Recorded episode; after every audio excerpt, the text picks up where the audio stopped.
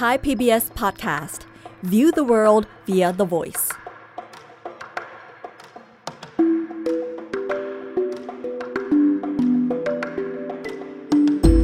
อาเซียนไอส์เปิดมุมมองใหม่ผ่านเรื่องลึกแต่ไม่ลับของผู้คน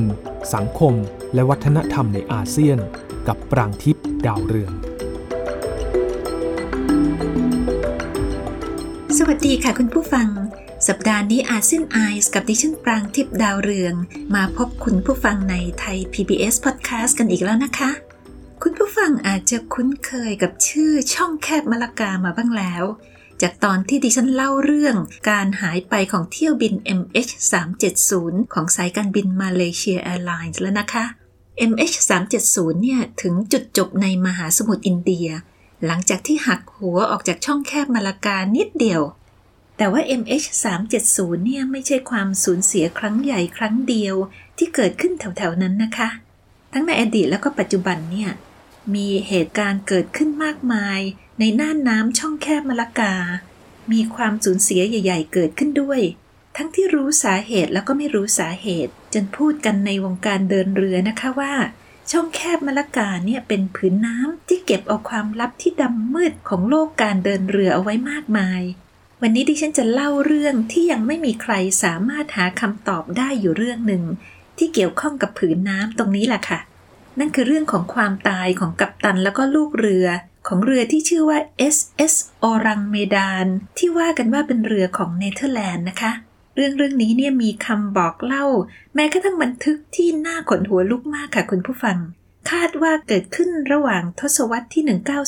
1930 ถึง 1940 ก็ราวๆกว่า 70 ปีที่ผ่านมานะคะ มีผู้เชี่ยวชาญด้านการเดินเรือหลายคน แถบเอเชียตะวันออกเฉียงใต้ของเรานี่แหละนะคะ ที่เชื่อว่าเป็นจริง แต่ก็ยังไม่มีใครฟันธงได้เลยค่ะว่า เกิดจากสาเหตุอะไร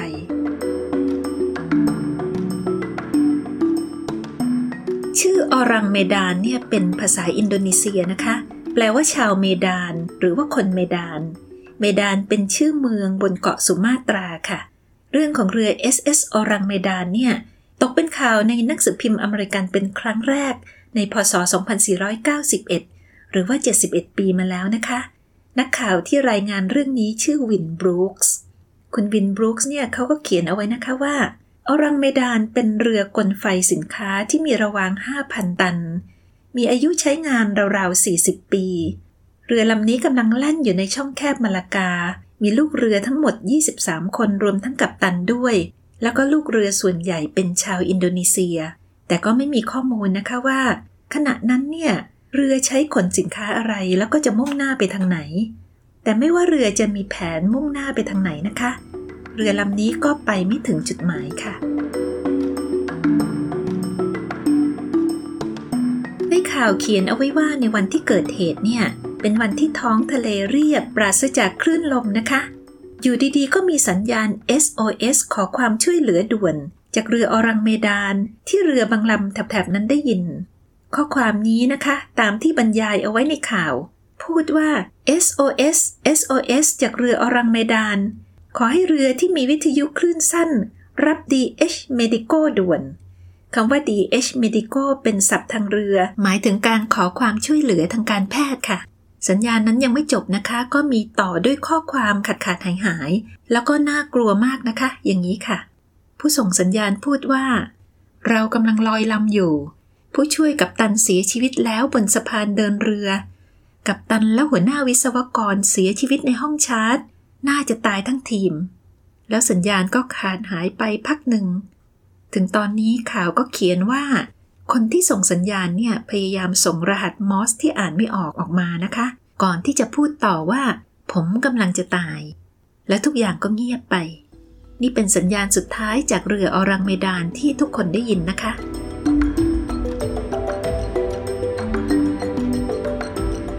ไม่มีใครรู้วันเวลาที่เกิดเหตุชัดเจนนะคะ แต่ที่แน่ ๆ ก็คือถ้าดูปีของการรายงานข่าวชิ้นนี้ เรื่องนี้จะต้องเกิดก่อนพศ 2491 แต่ข้อมูลเกี่ยวกับเรืออรังเมดานเนี่ย เป็นเรื่องที่ยังงงๆ แล้วก็ไม่ชัดเจนกันอยู่ทำให้เกิดการคาดคะเนสารพัดนะคะ ถึงสาเหตุการตายของคนบนเรือ แต่ก็มีเอกสารชิ้นหนึ่งนะคะที่น่าสนใจมาก นั่นคือจดหมายลับสุดยอดของเจ้าหน้าที่ CIA คนหนึ่ง ที่เขียนขึ้นในพศ 2502 ซึ่งเป็นเวลา 11 ปีหลังจากที่ข่าวออกไปในอเมริกา จดหมายฉบับนี้เนี่ยถูกปกปิดเอาไว้เป็นความลับของทางราชการ จนกระทั่งต้องนำมาเปิดเผยตามกฎหมายอเมริกันนะคะ ในพศ 2556 นี่เอง ผู้ที่เขียนจดหมายฉบับนี้ชื่อนาย C.H. Mark Jr. เป็นผู้ช่วยของนายอเลนดัลเลสผู้อำนวยการ CIA ในขณะนั้น จดหมายฉบับนี้ไม่ได้ระบุชื่อผู้รับนะคะ ผู้เขียนเนี่ยได้บรรยายถึงเรื่องที่เกิดขึ้นบนเรืออรังเมดานไว้อย่างน่ากลัวทีเดียวค่ะ ดิฉันขออ่านบางตอนให้ฟังอย่างนี้นะคะ ในวันที่ 29 พฤษภาคม 2501 ผมได้เขียนจดหมายถึงท่าน เกี่ยวกับเรื่องลูกเรือที่หายไปจากเรือในทะเล และเรื่องเรือที่หายไปอย่างหาไม่พบ ผมเพิ่งได้อ่านเรื่องประหลาดเกี่ยวกับเรือของดัตช์ชื่อ SS โอรังเมดานแล้วจะขอขอบคุณมากถ้าท่านจะให้ความเห็นในเรื่องนี้ ท่านคิดหรือไม่ว่า มีสิ่งที่อธิบายไม่ได้เกี่ยวข้องกับเรื่องนี้ เมื่อต้นเดือนกุมภาพันธ์ 2491 มีสัญญาณ SOS มาจากเรืออรังเมดาน หอสัญญาณของดัตช์และอังกฤษ ชี้จุดว่าเรือกำลังอยู่ในช่องแคบมาลากา วันนั้นท้องทะเลสงบอากาศแจ่มใส จดหมายฉบับนี้เล่าเรื่องสัญญาณ SOS ที่ดิฉันพูดไปเมื่อกี้นี้นะคะ แล้วก็พูดถึงความช่วยเหลือที่ตามมาว่าอย่างนี้ค่ะเรือช่วยเหลือของดัต จากเกาะสุมาตราและเรืออังกฤษจากมาเลเซีย รีบไปยังจุดที่คิดว่าเรือลอยลำอยู่ แต่สุดท้ายก็พบเรืออรังเมดานอยู่ห่างไป 50 ไมล์ลูกเรือจึงลงเรือเล็กออกไปค้นหา เมื่อพบเรืออรังเมดานแล้ว ลูกเรือก็พบกับภาพที่น่าสยดสยอง ไม่มีใครที่มีชีวิตเหลืออยู่บนเรือเลย กับตันนอนตายอยู่ที่สะพานเรือ ร่างของเจ้าหน้าที่กระจัดกระจายอยู่ในห้องถือท้ายเรือ ห้องแผนที่แล้วก็ห้องโดยสาร ร่างของเจ้าหน้าที่ควบคุมวิทยุ จมอยู่ในเก้าอี้หน้าเครื่องส่ง นิ้วของเขายังอยู่บนแป้นสัญญาณ ร่างของลูกเรือนอนอยู่ทุกที่ ในห้องพัก บนทางเดินบนดาดฟ้า ใบหน้าของทุกคนบิดเบี้ยวด้วยความกลัว ดังที่รายงานการดำเนินการของสภาการค้าทางทะเลระบุเอาไว้ว่า ใบหน้าของพวกเขาหันออกจากดวงอาทิตย์ ปากอ้าค้างดวงตาเบิกโพลง ทุกคนเสียชีวิตหมด แม้กระทั่งสุนัขพันเทเรียตัวเล็กๆ ของเรือก็ไร้ชีวิต ใบหน้าของมันแยกเขี้ยวอย่างโกรธแค้นและทรมาน แต่หน้าแปลกที่ไม่มีร่องรอยของบาดแผล หรือการบาดเจ็บใด ๆ บนร่างของผู้ตาย ลูกเรือตัดสินใจลากเรือไปยังท่าเรือ เพื่อที่จะตรวจสอบเพิ่มเติม แต่ในนาทีนั้นเอง มีควันแล้วก็เปลวไฟ พุ่งออกมาจากจุดหมายเลขสี่ ไฟลุกลามอย่างรวดเร็ว แล้วก็กระจายไปจนไม่สามารถดับได้ คณะค้นหาต้องสละเรือทันทีแล้วก็กลับเรือของตนเอง ไม่กี่นาทีหลังจากนั้น ก็มีเสียงระเบิดบนเรืออรังเมดาน แล้วเรือก็จมหายไปพร้อมกับศพของลูกเรือ อีกตอนหนึ่งนะคะ ผู้เขียนจดหมายยังบอกว่า ผมรู้สึกแน่ใจว่า กรณี SS อรังเมดาน ให้คำตอบต่อเรื่องของอุบัติเหตุของเที่ยวบินจำนวนมาก และปริศนาที่ตอบไม่ได้ของท้องทะเล ซึ่งเขาคงหมายถึงท้องทะเลในช่องแคบมาลากาเนี่ยแล้วนะคะ จดหมายฉบับนี้นะคะ อ้างที่มาของข้อมูลอย่างเป็นทางการ คือบันทึกของสภาการค้าทางทะเล ที่วารสารของหน่วยงานรักษาความปลอดภัยชายฝั่งสหรัฐนำมาตีพิมพ์ในพศ 2495 ถึงแม้ว่าสภาการค้าทางทะเลมีการบันทึกเรื่องนี้เอาไว้เนี่ย แต่จนป่านนี้ก็ยังไม่สามารถหาชิ้นส่วนของเรือที่จมลงไปได้ เรื่องนี้เลยกลายเป็นเรื่องเล่าเรื่องหนึ่งที่อื้อฉาวในประวัติศาสตร์ของการเดินเรือ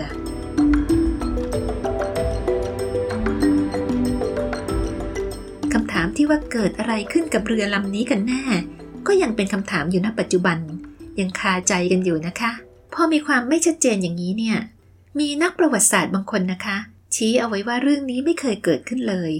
เรื่องของเรืออรังเมดานเป็นเรื่องไม่จริง เพราะว่าไม่มีการพบหลักฐานในบันทึกการเดินเรือของเรือที่ชื่อว่า Silver Stars ที่ว่ากันว่าเป็นเรืออเมริกันหนึ่งในสองลำที่เข้าไปช่วยเหลือ แต่ในขณะเดียวกันก็มีหลายคนนะคะ ที่เชื่อในทฤษฎีสมคบคิดที่บอกว่า การที่ไม่มีข้อมูลเกี่ยวกับเรืออรังเมดานเนี่ย ก็เป็นเพราะว่ามีประเทศหลายประเทศพยายามที่จะเข้าไปกลบข่าว ช่วยกันกลบหลักฐานเรื่องเรืออรังเมดานด้วยเหตุผลอะไรก็แล้วแต่ ส่วนบางกลุ่มก็สันนิษฐานว่า สาเหตุการตายแล้วก็การจมของเรือมาจากก๊าซพิษที่ผุดขึ้นจากรอยแยกของแผ่นดินใต้สมุทรนอกจากนั้นก็ยังมีคำถามอีกนะคะว่า เอ๊ะทำไมหน่วยงานที่รับผิดชอบ ซึ่งรวมทั้งหน่วยงานรักษาความปลอดภัยชายฝั่งของสหรัฐเนี่ย ถึงไม่รายงานเรื่องนี้ในทันที แต่ก็รอกว่า 10 ปีถึงจะค่อยรายงาน พูดถึงช่องแคบมาลากากันแล้ว คุณผู้ฟังอาจจะคิดนะคะว่าเอ๊ะแล้วช่องแคบมาลากาเนี่ยหน้าตาเป็นยังไงกันแน่ เอาอย่างนี้ค่ะ ลองหลับตาดูนะคะ แล้วก็นึกภาพแผนที่ของเอเชียตะวันออกเฉียงใต้ดู เราเห็นประเทศไทยนะคะ แล้วก็มองลงมาทางใต้สุดของประเทศไทย เราก็จะเห็นประเทศมาเลเซียใช่ไหมคะ ตรงปลายสุดของประเทศมาเลเซียที่เรียกว่าคาบสมุทรมาลายาเนี่ยนะคะ มีเกาะเล็กๆ อยู่เกาะหนึ่งเป็นติ่งอยู่ นั่นคือประเทศสิงคโปร์คราวนี้พอถัดลงมาจากสิงคโปร์เนี่ยเราก็จะเห็นผืนน้ำแคบๆ ที่กั้นระหว่างสิงคโปร์จากเกาะสุมาตราของอินโดนีเซีย แล้วก็ลากยาวเป็นแนวกั้นไปทางทิศตะวันตก คู่ขนานไปกับประเทศมาเลเซียนะคะ นั่นแหละค่ะคือช่องแคบมาลากา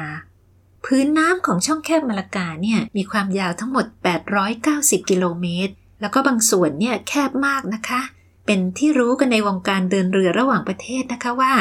ช่องแคบมาลากาเนี่ยเป็นหนึ่งในน่านน้ำที่มีอันตรายที่สุดในโลก ช่องแคบมาลากาแห่งนี้เนี่ยเชื่อมระหว่างมหาสมุทรแปซิฟิก ทะเลจีนใต้แล้วก็มหาสมุทรอินเดีย เป็นประตูที่เปิดสำหรับทุกอย่างมาสู่ภูมิภาคของเรา ไม่ว่าจะเป็นศาสนา วัฒนธรรม การค้าแล้วก็สงคราม มีเรื่องราวอยู่ที่นี่เยอะนะคะเพราะนี่วารสารทางวิชาการเกี่ยวกับความสัมพันธ์ระหว่างประเทศของมหาวิทยาลัยสแตนฟอร์ดในอเมริกาเนี่ยที่ชื่อ Stanford Journal of International Relations มีบทความเขียนเอาไว้เมื่อไม่กี่ปีมาแล้วนะคะ ว่าขณะนี้เนี่ยช่องแคบมาลากาเป็นจุด hotspotหรือจุดเสี่ยงของอาชญากรรมระหว่างประเทศที่เข้มข้นจุดหนึ่ง โดยเฉพาะอย่างยิ่งปัญหาโจรสลัด หรือการปล้นสะดมทางทะเล เรื่องโจรสลัดยุคใหม่ในช่องแคบมาลากาเนี่ยก็เป็นเรื่องที่พิสดารอีกเรื่องหนึ่งนะคะ ดิฉันขอติดคุณผู้ฟังไว้ก่อน แล้วจะเล่าให้ฟังในภายหลังค่ะ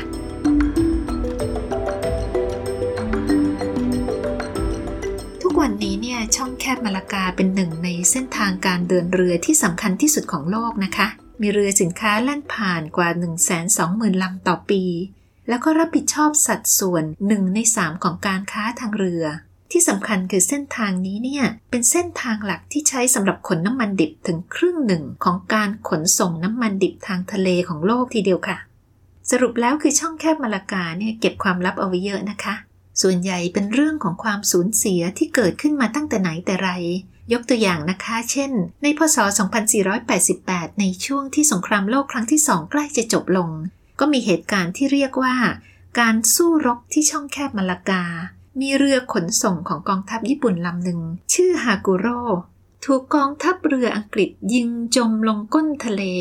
บริเวณใกล้เกาะปีนังของประเทศมาเลเซีย คาดกันว่ามีคนในเรือกว่า 900 คนเสียชีวิตหมด ถ้าเราจะย้อนเวลากลับไปไกลกว่านั้น ช่องแคบมาลากาก็ยังมีกรณีเรือล่มครั้งใหญ่มากเกิดขึ้นครั้งหนึ่งนะคะ เรือลำนั้นชื่อฟลอร์ดูมา เป็นเรือของโปรตุเกสที่ต่อขึ้นที่กรุงลิสบอนเมืองหลวงของโปรตุเกสในพศ 2045 ว่ากันว่าเป็นเรือที่สวยงามแล้วก็ใหญ่มากสำหรับยุคนั้นนะคะ คือมีระวาง 400 ตัน คุณผู้ฟังลองนึกภาพเรือรบใหญ่ ที่กลางใบแบบในหนังเรื่อง Pirate of Caribbean ที่จอห์นนี่เดฟแสดงนั่นแหละนะคะ นี่แหละค่ะหน้าตาของเรือฟลอดูมาก็คล้ายๆกันครั้นี้เรือฟลอดูมาเนี่ย เป็นเรือลำหนึ่งที่กองเรือโปรตุเกสใช้ในการยึดเมืองมาลากา ที่ขณะนี้อยู่ในประเทศมาเลเซียนะคะ เหตุเกิดในพศ 2054 พอยึดมาลากาได้เรียบร้อยแล้ว เรือลำนี้ก็ถูกใช้ให้ขนทรัพย์สมบัติที่โปรตุเกสยึดมาจากท้องพระคลังของสุลต่านของมาลากา แล้วบรรทุกกลับไปยังโปรตุเกสแต่ฟลอดูมาไปไม่ถึงที่หมายนะคะ สาเหตุก็คือ ตอนที่เรือแล่นผ่านตอนเหนือของช่องแคบมาลากาเนี่ยก็เจอกับพายุ ชนเข้ากับหินโสโครกแถวแถวอ่าวสุมาตรา เล่ากันว่าเรือแตกออกเป็นสองส่วนนะคะ ลูกเรือประมาณ 400 คนเสียชีวิตทั้งหมด ในเวลานั้นเนี่ยมลากาเป็นรัฐอิสระที่มีสุลต่านปกครอง เป็นเมืองที่ร่ำรวยมากนะคะ เพราะว่าเป็นท่าเรือพาณิชย์ที่ใหญ่ที่สุดของภูมิภาคนี้ ก่อนที่ท่าเรืออื่นๆ จะพัฒนาขึ้นมา มีบันทึกเอาไว้นะคะว่า สมบัติที่โปรตุเกสยึดมาเนี่ยมีทองคำในรูปแบบต่างๆ ที่หนักรวมกันกว่า 60 ตัน แล้วก็มีหีบบรรจุเพชรพลอย 200 หีบ ทั้งหมดจมลงก้นทะเล หายสาบสูญไม่มีใครหาพบ เรื่องเรือฟลอดูมานี่เป็นเรื่องจริงนะคะ ปัจจุบันเนี่ยถ้าคุณผู้ฟังมีโอกาสไปเที่ยวมาลากา อย่าลืมไปที่พิพิธภัณฑ์การเดินเรือที่นั่นนะคะ เขามีการแสดงแบบจำลองของเรือฟลอดูมาให้ดูกันค่ะ คราวนี้กลับมาที่เรือออรังเมดานกัน เมื่อกี้นี้ดิฉันเล่าค้างเอาไว้นะคะว่าซากของเรือที่จมลงเนี่ย จนบัดนี้ยังไม่มีใครหาพบใช่ไหมคะ แล้วก็ที่สำคัญนะคะอีกเรื่องหนึ่งคือ ไม่มีการบันทึกอย่างเป็นทางการ เกี่ยวกับเรือลำนี้เก็บไว้ด้วย เรื่องไม่มีบันทึกเนี่ยน่าสงสัยเป็นอย่างยิ่งนะคะ เพราะว่ามันไม่ง่ายนะคะ ที่อยู่ดีๆ เรือลำหนึ่งจะหายไปอย่างไร้ร่องรอย เพราะว่าอย่างน้อยเนี่ยก็ต้องมีหน่วยงานที่รับผิดชอบ ที่บันทึกเรื่องของวันเวลาการออกเดินทางของเรือ จุดแวะพักแล้วก็วันที่เรือถึงที่หมายเอาไว้ด้วย ไม่นับรายละเอียดอื่นๆ ของเรือด้วยนะคะ แต่ว่าเรืออรังเมดานเนี่ย ไม่ปรากฏว่าได้จดทะเบียนเอาไว้กับองค์กรที่ชื่อว่า Lloyd's Shipping ที่เป็นองค์กรของอังกฤษนะคะ ที่ทำหน้าที่จดทะเบียนแล้วก็เก็บบันทึกเกี่ยวกับเรือพาณิชย์ทั่วไปเอาไว้ เป็นไปได้นะคะว่าใครก็ตามที่ครอบครองเรือลำนี้เนี่ย อาจจะพยายามปกปิดตัวตนของเรือ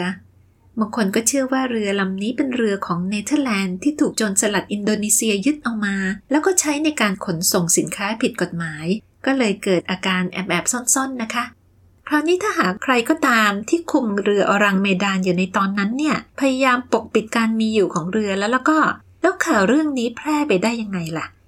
รายงานข่าวของอเมริกันนะคะ ก็เขียนเอาไว้อย่างนี้ค่ะว่า ข่าวนี้เนี่ยเริ่มเป็นเรื่องที่พูดกันปากต่อปากในอินโดนีเซียก่อน แล้วก็ไปเข้าหูหนังสือพิมพ์เนเธอร์แลนด์ฉบับหนึ่งในพศ 2491 นักข่าวหนังสือพิมพ์ฉบับนี้เนี่ยบอกว่าเขาได้รับฟังเรื่องนี้โดยละเอียดจากชาวอิตาเลียนคนหนึ่ง ที่อ้างว่าเป็นลูกเรือของเรือที่เข้าไปช่วยเหลือ ชาวอิตาเลียนคนนี้ก็เล่าทุกอย่างนะคะ ไม่ว่าจะเป็นเรื่องของถ้อยคำที่อยู่ในสัญญาณขอความช่วยเหลือ แล้วก็เรื่องของอาการตายแบบประหลาดๆที่ลูกเรือพบ แล้วบรรณาธิการคนนี้ก็บอกว่าหลังจากนั้นก็ไม่สามารถติดต่อชายชาวอิตาเลียนคนนี้ได้เลย พอรายงานข่าวไปนะคะ นักสืบพิมพ์ในอังกฤษแล้วก็อเมริกาก็เก็บไปรายงานต่อ นอกจากนั้นก็ยังมีข้อมูลอีกนะคะว่า เรืออรังไมดานมีคนที่รอดชีวิตคนหนึ่ง ก็มีการคาดเดาใหม่ ๆ เกิดขึ้นนะคะ เช่นว่า ความตายของคนบนเรือเนี่ยอาจจะเกิดจากการรั่วไหลของแก๊สพิษเรืออาจจะไปชนกับหินโสโครกแล้วก็เกิดอุบัติเหตุ เรือลำนั้นอาจจะมีสารเคมีที่ขนกันอย่างผิดกฎหมายอยู่ แล้วก็เกิดการรั่วไหลจนระเบิดขึ้น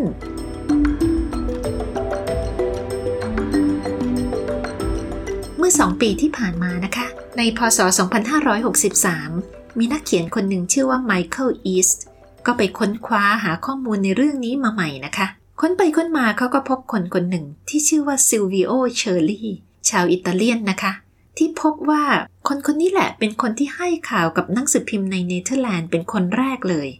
ไมเคิลอีสเขาก็สงสัยนะคะว่าเอ๊ะซิลวิโอเชอร์ลี่เนี่ย เป็นคนที่ให้ข่าวกับหนังสือพิมพ์ฉบับอื่นๆ ที่ตามมาในภายหลังหรือเปล่า แล้วตกลงซิลวิโอนี่พูดจริงหรือเปล่า สรุปได้อย่างนี้นะคะว่าคำถามเกี่ยวกับการมีอยู่แล้วก็สิ่งที่เกิดขึ้น บนเรืออรังเมดานเนี่ยยังเป็นปริศนาใหญ่อยู่นะคะ ความค้างคาที่ทิ้งเอาไว้เนี่ยทำให้มีคนยังพยายามที่จะค้นนะคะว่าแล้วตกลงมันจริงหรือเปล่า เมื่อไม่นานมานี้เองนะคะ นักสืบพิมพ์ New Straits Times ของสิงคโปร์ก็ได้ติดตามเรื่องนี้ใหม่ โดยพยายามที่จะหาคำตอบจากผู้เชี่ยวชาญในประเทศอินโดนีเซียนะคะ นักข่าวของ New Straits Times ในอินโดนีเซียก็ไปสัมภาษณ์ผู้เชี่ยวชาญเหล่านี้ แล้วก็ได้ความเห็นที่แตกต่างกันอีกเช่นเคยนะคะ แต่ที่น่าสนใจก็คือ ดูเหมือนว่าผู้เชี่ยวชาญเหล่านี้ ไม่มีใครพูดนะคะว่า เรืออรังเมดานไม่มีอยู่จริง ผู้เชี่ยวชาญคนหนึ่งที่พูดกับหนังสือพิมพ์ New s t r a i t Time นะคะ คืออดีตผู้บังคับการกองทัพเรืออินโดนีเซียมาเองเลยนะคะ ชื่อพลเรือเอกเบอร์นาร์ดเคนต์ซอนดักเขาบอกอย่างนี้นะคะว่าเป็นไปได้ว่าสาเหตุการตายของลูกเรืออรังเมดานเนี่ย อาจจะมาจากแก๊สพิษที่รั่วออกมาจากตู้สินค้าจริง ๆ แต่ก็มีคนอื่นที่เห็นต่างนะคะ เช่น คุณซาอิดริยาลดี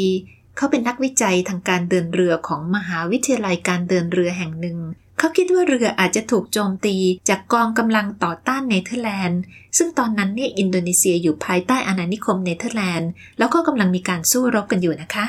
ความเห็นอีกความเห็นหนึ่งมาจากคนที่ชื่ออีริกฟรีคอนเป็นนักวิจัยของโรงเรียนนายเรือฝรั่งเศสนะคะ แล้วก็เขียนหนังสือเล่มหนึ่งขึ้นมา เกี่ยวกับโจรสลัดในน่านน้ำอินโดนีเซียนะคะ เขาก็ฟันธงนะคะว่า เรื่องนี้เนี่ยน่าจะมาจากกลุ่มโจรสลัดแถบนั้นที่พยายามจะปล้นเรือ แล้วก็ยึดเรือไปขายต่อ ฟังผู้เชี่ยวชาญให้สัมภาษณ์แบบนี้นะคะ ดิฉันคิดว่าหลายคนคงจะเชื่อแหละค่ะว่า เรืออรังเมดานมีอยู่จริง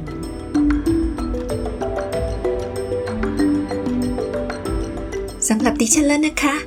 เอกสารที่น่าจะบอกถึงการมีอยู่ของเรืออรังเมดานได้อย่างน่าเชื่อถือที่สุดเนี่ย น่าจะเป็นบันทึกของสภาการค้าทางทะเล ที่มีเจ้าหน้าที่ CIA อ้างเอาไว้ในจดหมายนั่นแหละค่ะ แต่นอกจากนั้นไม่มีอะไรเลยนะคะ ไม่มีพยานหลักฐานว่ามีการพบซากเรือที่จมลงทะเล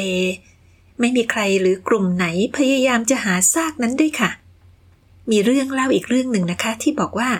สิบวันหลังจากวันเกิดเหตุเนี่ย มีเรือชูชีพที่มีร่างผู้เสียชีวิตอยู่หกศพ กับผู้รอดชีวิตเพียงหนึ่งคน ถูกคลื่นซัดมาติดฝั่งที่เกาะแห่งหนึ่ง ในหมู่เกาะมาแชลในแปซิฟิกนะคะ ผู้รอดชีวิตคนนี้เนี่ยชื่อเจอรี่รับปิดเขาอ้างว่าเป็นผู้ช่วยกับตันเรืออรังเมดานเขาก็เล่าเรื่องนี้นะคะ ให้บาทหลวงผู้ที่ช่วยชีวิตเขาออกจากทะเลฟัง เจอรี่รับปิดเล่าให้ฟังนะคะว่า เขาถูกรับเข้าทำงานที่ท่าเรือเซี่ยงไฮ้ในประเทศจีน ให้ทำงานกับเรือกลไฟสัญชาติจีนลำหนึ่ง คนที่รับเข้าเข้าทำงานเนี่ยไม่สนใจที่จะเช็คประวัติเขาแต่อย่างไรนะคะ ซึ่งเจอรี่แรบบิทเขาก็คิดว่าตัวเขาเองเนี่ยโชคดีเขาให้แล้ว แต่ไม่นานก็ชักจะเกิดความสงสัยนะคะ เพราะว่าเรือลำนี้เนี่ยออกจากท่าเรือเซี่ยงไฮ้โดยใช้ชื่อเรือว่าออรังเมดาน แล้วก็แวะรับสินค้าตามท่าเรือของจีนหลายแห่งนะคะ รวมกันเป็นลังราวๆหนึ่งหมื่นห้าพันลัง ที่ไม่มีใครรู้ว่าในลังเนี่ยบรรจุอะไร แล้วเรือลำนี้ก็มุ่งหน้าไปที่คอสตาริกา ซึ่งสำหรับเขาเนี่ยชัดเจนแล้วว่า เรือลำนี้ใช้สำหรับขนส่งสินค้าที่ผิดกฎหมาย ไม่นานหลังจากขนลังสินค้าขึ้นเรือจนครบนะคะ เรืออยู่ในทะเล ลูกเรือบางคนก็เริ่มมีอาการปวดท้องแล้วก็อ่อนแรง เจอรี่แรปิดก็รายงานให้กับตันทราบ แต่ก็ไม่มีใครสนใจนะคะ หลังจากนั้นไม่นานก็มีลูกเรือคนแรกเสียชีวิต กับตันก็บันทึกสาเหตุของการตายว่าเกิดจากหัวใจวาย วันหนึ่งเจอรี่แรปิดก็เลยแอบดูสมุดบันทึกรายการสินค้า แล้วก็พบว่าในรายการนั้นเนี่ยมีสารเคมี เช่น sulfuric acid ไซยาไนด์แล้วก็ไนโตรไกลเซอรีนทั้งหมดเป็นสารพิษนะคะ เขาก็เลยตัดสินใจขโมยสมุดบันทึกรายการสินค้า แล้วก็ลงเรือชูชีพหนีไปกับลูกเรืออีกหกคน ระหว่างการเดินทางในทะเลเนี่ย เพื่อนร่วมทางเขาก็เสียชีวิตนะคะ เพราะว่าขาดอาหารแล้วก็ขาดน้ำ ส่วนตัวเจอรี่แรปิดเองก็เสียชีวิตหลังจากนั้นไม่นาน เพราะความอ่อนแอหลังจากลอยเรืออยู่กลางทะเลมาเป็นเวลานาน เรื่องนี้ก็เป็นเรื่องที่เล่ากันมากนะคะ แต่ก็มีเรื่องที่ต่างกันโดยสิ้นเชิงที่มาจากแหล่งอื่นๆ เช่นเรื่องเรื่องหนึ่งนี่อ้างว่า เหตุการณ์นี้เกิดขึ้นในพศ 2483 โดยที่เรืออรังเมดานเนี่ยเป็นเรือที่แฝงตัว เพื่อขนอาวุธเคมีสงคราม ให้กับหน่วยรบ 731 ของกองทัพญี่ปุ่น ซึ่งหน่วยนี้เนี่ยขึ้นชื่อเรื่องของการสู้รบที่โหดร้ายนะคะ เป็นเหตุผลที่ว่าไม่มีเอกสารหลักฐานใด ๆ เกี่ยวกับเรือลำนี้เลย นอกจากนั้นเนี่ยท่าเรือไหนๆก็ไม่ได้มีบันทึกถึงเรืออรังเมดานเอาไว้ แล้วก็ไม่พบด้วยว่าเรืออรังเมดานต่อที่อู่เรือไหน เรื่องเล่าเกี่ยวกับเรืออรังเมดานเนี่ยอย่างที่พูดไปแล้วนะคะว่า แม้แต่ผู้เชี่ยวชาญเองก็ไม่ได้ปฏิเสธว่าอรังเมดานไม่ได้มีอยู่จริงนะคะ แต่ก็นั่นแหละค่ะ เหมือนเหมือนกับเรื่องราวต่างๆ ที่กลายเป็นตำนานในช่องแคบมาลากานะคะ คงจะยากที่จะหาข้อเท็จจริงมายืนยันว่า เรืออรังเมดาน มีรายละเอียดอย่างไร คุณผู้ฟังสังเกตไหมคะว่า ทั้งเรือแล้วก็เครื่องบินที่หายไปในน่านน้ำแถบนี้เนี่ยนะคะล้วนแล้วแต่หาไม่เจอทั้งสิ้น ล่าสุดก็คือเครื่องบิน MH นี่แหละค่ะ ที่จนบัดนี้ก็ยังไม่พบซากจริง ๆ ของเครื่องบินนะคะ เช่นเดียวกันเลยกับอรังเมดาน แล้วก็เรือฟลอดูมาของโปรตุเกสเมื่อนานมาแล้ว เรียกได้ว่าช่องแคบมรกาเก็บเอาความลับอันมืดดำเอาไว้จริง ๆ นะคะ และแน่นอนที่สุด ดิฉันยังจะมีเรื่องต่างๆ เกี่ยวกับช่องแคบมรกามาเล่าให้ฟังกันอีกในอนาคตนะคะสำหรับวันนี้สวัสดีค่ะอาเซียนไอส์เปิดมุมมองใหม่ ผ่านเรื่องลึกแต่ไม่ลับของผู้คน สังคม และวัฒนธรรมในอาเซียน ติดตามฟังได้ที่เว็บไซต์ www.thaipbspodcast.com หรือแอปพลิเคชัน Thai PBS Podcast